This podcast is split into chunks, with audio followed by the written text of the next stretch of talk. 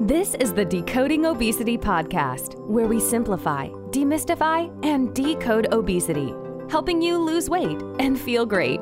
So, gear up for a fascinating journey through this ever evolving field, and let's see what we find. And please remember that the thoughts and opinions on this podcast do not constitute medical advice. Don't forget to visit our website, www.decodingobesity.com, for show notes and more info. And now, here's your host of the Decoding Obesity podcast, Dr. Avishkar Sabharwal.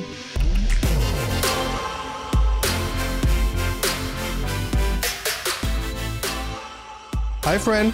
Welcome to another episode of the Decoding Obesity podcast. The topic for today has been on my mind for quite some time now. I have with me Prajakta Apte to discuss how to read food labels the right way.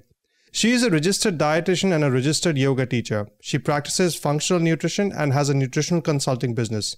Prajakta strongly believes that food has a healing power and right food choices and healthy lifestyle help you connect your body and mind. Her area of interest is gut health and nutrition and how to use nutrition to improve your gut health. Hi, Prajakta. Thank you so much for joining me today on the show.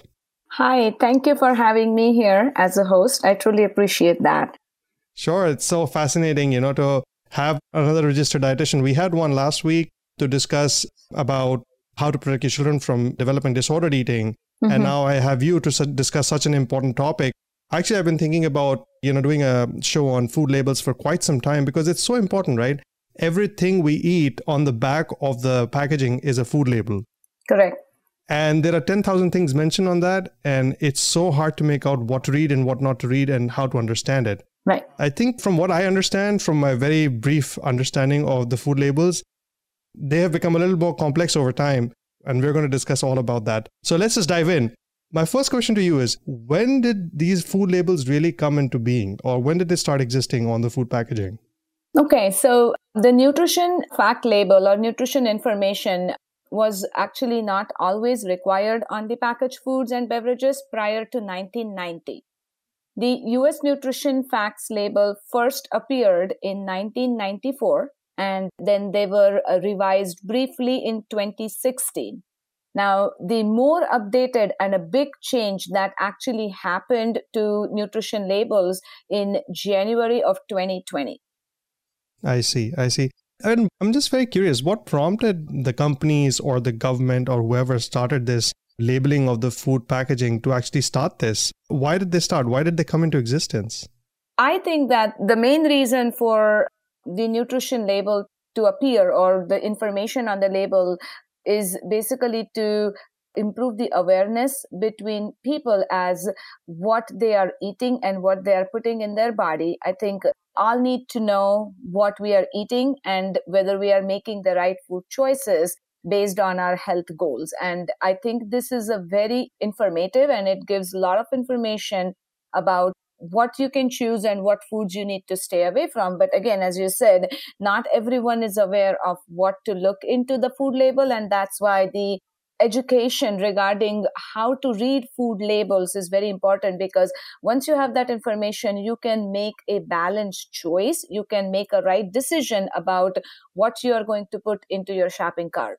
No, that's excellent. Yeah, that's so important to know. And I think it sometimes it becomes very overwhelming because just the sheer volume of information that's there on that package mm-hmm. and the short amount of time that we have when we're shopping, it just becomes so overwhelming to go through the whole nutritional label. And if it's printed in those very tiny fonts that they printed in, it becomes even more difficult, right? So, right. how have these food labels evolved over time? So, there were significant updates that were made, as I said earlier, in January of 2020. And this food nutrition label change is the first major update since the FDA first instated the uniform food labeling in 1994. Now, according to FDA, these changes are based on the updated scientific information, the new nutrition and public health research, and more recent dietary recommendations from the expert groups and input from public.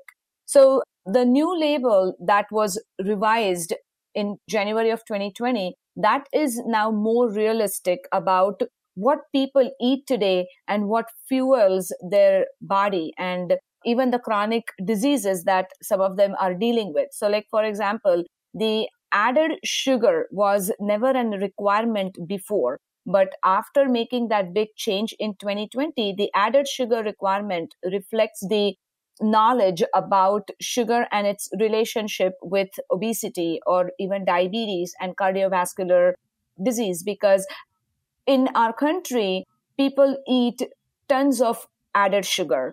And if you look at the number here it is very very kind of surprising that people eat almost 17 teaspoons of added sugar each day and in wow. order to control that it has now made mandatory by FDA to add the information about added sugar on nutrition label. And I think this is really a big change and people need to aware that what they are putting in and how much of sugar that they are adding into their diet by eating these type of foods so that was like a big change so another big change that happened in 2020 is about the fat the new nutrition science has shown that the type of fat that is consumed is more important than the amount of fat that is consumed. And so the new label doesn't include the calories from fat, but what it has started to show is the grams or the amount of unsaturated fat or the gram of saturated fat and trans fat on the label. And I think that is more important for all of us to know that what type of fat is what we are consuming because not all fats are bad. There are some good fats and we all need to get some good fats in our diet. But if we know exactly how much is the saturated fat versus unsaturated fat that product has, I think as a consumer, it becomes easy decision and more kind of a balanced decision to know that whether you want to purchase that food or not. Interesting. You know, Prajakta, one thing that I've noticed on the food labels is, you know, they'll mention percentage of daily value and they'll mention the grams. And that's where I just lose it. I myself get confused at times. So, how should one really understand this information and synthesize it in their brains to understand whether to buy that food product or not? Okay, so there are few things that on the label that I go by the percentage daily value. Now the percentage daily value tells you how much it contributes to the total amount and that amount is generally based on 2000 calorie diet so again i understand that not everyone has a requirement of 2000 calorie diet and that's the reason there are some guidelines set around the percentage daily value and if you know how to read that daily value and interpret that information for yourself, then it becomes easy to read label and it becomes easy for you to make a decision. So, how do you do that? How does one go to the food market or the superstore, look at a food product and say, okay, this is the right food for me to buy? What do I look for in a label? How do I understand what it means, what it all means? If you can just take us through the steps of reading the food, actually reading the food label okay. and understanding what everything means. Mm-hmm. So, I'm sure everyone has seen a food label, but some of you are already probably reading a food label and some of you probably are not even looking at it. So, every packaged food has a food label and it is our responsibility as a consumer to look at the food label and try to read it. So I'm going to talk about important things on the food label and what you should look for. So on the top of the label, you will always see a serving size and that serving size generally is either number of pieces. Like if it's a cracker, then it will say four crackers or six crackers. Or generally it is listed in terms of cups. So like half a cup or one cup. So it is very important for all of us to know what is the serving size. The reason for that is just by looking at the package, the package may look small and you may think that, okay, there's only one serving in that entire package because it looks small. But in reality, there could be more than one serving. There could be two servings or three servings. And if you are not aware of what the serving size is, sometimes you may even end up eating the whole package and you may end up eating two or three servings in one sitting. So it's really important for all of us to know what is the serving size that is listed on the food label. I think that's very important. Yeah, I, I just want to point out, I think it's yes. very, very important to understand this And that's the first thing that I also look for is the serving size. Correct. Because a lot of times, even these small bags of chips, mm-hmm. they actually have two servings, three servings, and you can really get deceived. And sometimes I'm amazed that, you know, such a small packet will have two or three servings in it. And if one serving is nearly not enough to kind of even get you satisfied. So Correct. it's very, very important to actually look at the number of servings that are there in each packet. Correct. Absolutely. Yeah. Now, as you start reading the food label, the information that is listed on the food label, that is all based off of that serving size. So if the serving size says half a cup, then all the numbers that you're seeing on the label, they are based on one half cup. If you change the serving size knowingly or unknowingly, you need to understand that all those numbers are going to change for you. So that is another reason you really want to look at the serving size. Now, as you are reading the label, what I strongly believe is you want to look at the total carbohydrates. Total carbohydrates are important because sometimes the food might be super loaded with carbohydrates. The classic example I can give you is any sugar loaded breakfast cereal, like a cold cereal, Froot Loops, or any other things that could have a lot of sugar in it and it could be super high in carbohydrates. So you really want to look at the carbohydrate amount. Again, carbohydrates are not bad. If you are choosing the whole grains or good type of carbohydrates or complex carbohydrates, they are good. We all need carbohydrates if we make a wrong choice for carbohydrates, then that is bad. So you want to look at the carbohydrate number. You want to keep that number as low as you can. And generally, good guideline for that is you want to look at the percentage value that is listed next to the gram number of total carbohydrates. So it may say total carbohydrates 13 gram and the interpretation in terms of daily value maybe could be 4% and you want to look at that percentage value. Generally, if that number is below 10%, it is considered that food is not loaded with carbohydrates. Interesting. Interesting. Yeah. And mm-hmm. then the other thing that I always look at is, you know, the total sugars and the added sugars. Correct. More so the added sugars. Because as far as I understand, added sugars are the extra sugars that are added to the product which are Correct. not inherently for example you know somebody is is having milk milk will have inherently have lactose which is a regular sugar. sugar. that's there mm-hmm. but added sugar would be the added either fructose sucrose Correct. whatever Correct. have you that's been added to it that's the other thing that i always look at and i try to go for products that do not have added sugar Correct. what Correct. do you think Absolutely. You said it right. The regular milk will have a natural sugar in the form of lactose. So there will be some sugar naturally present in it. But if you are looking at the label for chocolate milk, obviously that's going to have added sugar in it. And that's the sugar you want to stay away from because that is the sugar that gets added in the product while making it or manufacturing it or even during packaging. And that is the bad type of sugar, which has a connection with obesity or type 2 diabetes, generally causing a lot of inflammation in your body, you know, producing a gut dysbiosis, so imbalance in your gut microbiome, and that is the sugar you want to avoid. Now, the guidelines recommend to keep that sugar below 10%. In my opinion, when I teach my clients about label reading, I tell them to look at that sugar and keep it as minimum as you can. So ideally, ideal situation will be choose a product which does not have added sugar in it. But if there is added sugar, then try to look for the product that says below 5% added sugar. Interesting. Interesting. Uh-huh. And you know, there are a lot of other things that are there on a food label. And now I'm talking about the ingredients because they'll mention a host of vitamins, they'll mention a host of minerals, and they'll say 200%, 300%. I usually discount all of that Correct. because it really doesn't mean a lot in terms of, yeah. or these are micronutrients and not necessarily the macronutrients. Macronutrients, correct. Yep.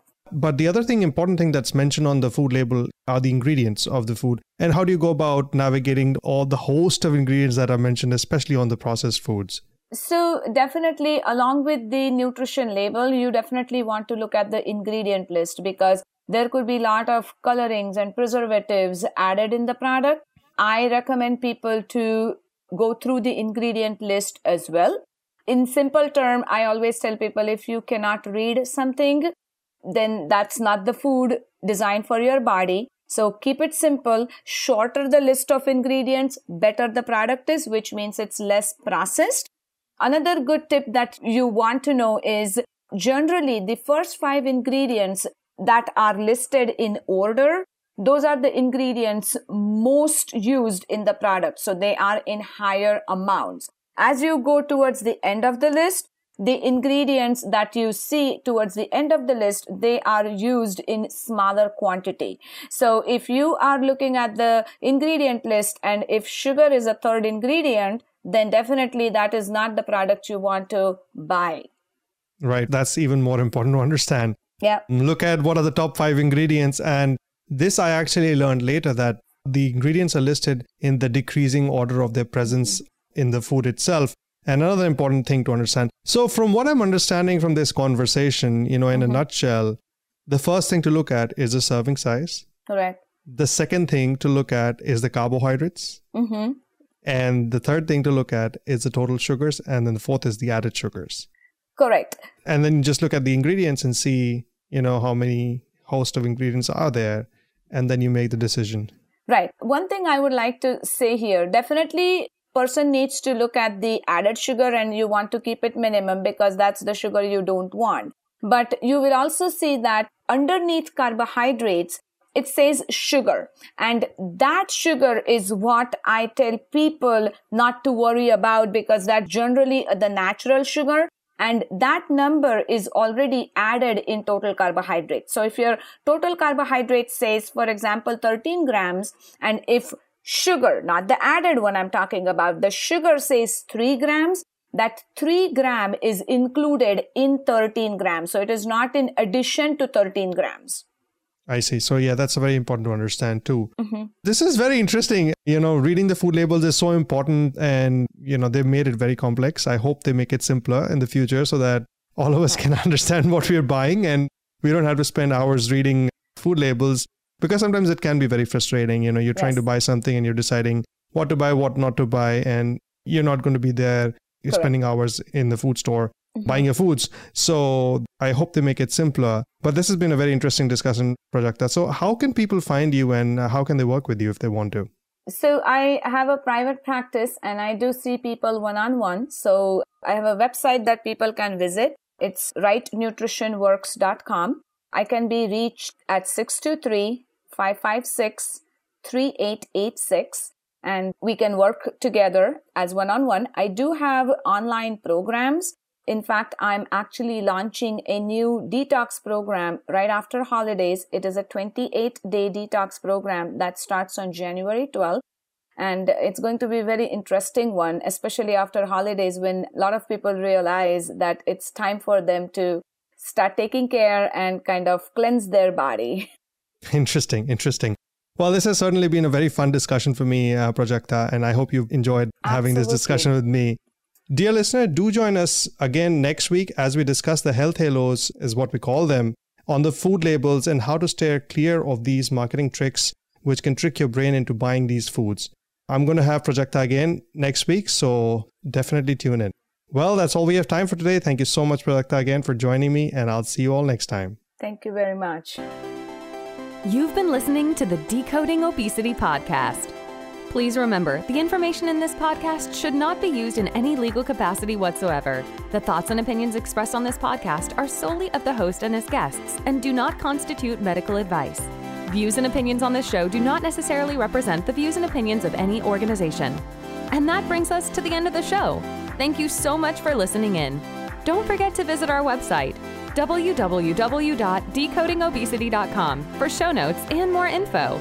And if you've enjoyed this episode, please feel free to rate, review, and subscribe on your preferred podcast listening platform. We really appreciate that effort.